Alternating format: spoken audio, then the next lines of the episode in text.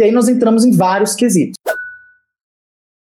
Primeiro, nervosismo. Gente, por isso que é importante simulados. É muito importante que vocês façam os simulados toda semana, praticamente. Porque neles vocês vão testando várias técnicas e vão sabendo, obviamente, como é que vocês vão fazer. E aí é importante você não mudar tudo de um simulado para o outro, né? Mas testar uma coisa por simulado, porque senão você não tem como contrastar se aquilo realmente melhorou ou piorou, se você teve um avanço, em que que você teve um avanço, porque você testou várias técnicas, né? Então é importante sempre testar uma técnica só, beleza? Respiração, muito importante também, aprendam a respirar. Pressa, no desespero a gente tem pressa, fica agarrado muito tempo lá, por exemplo, em física, no caso de vocês do ITA aí, e aí acaba né, tendo pressa para escrever redação. Não saber interpretar, isso é muito comum, grande parte da nota zero é por conta disso. A falta de prática também.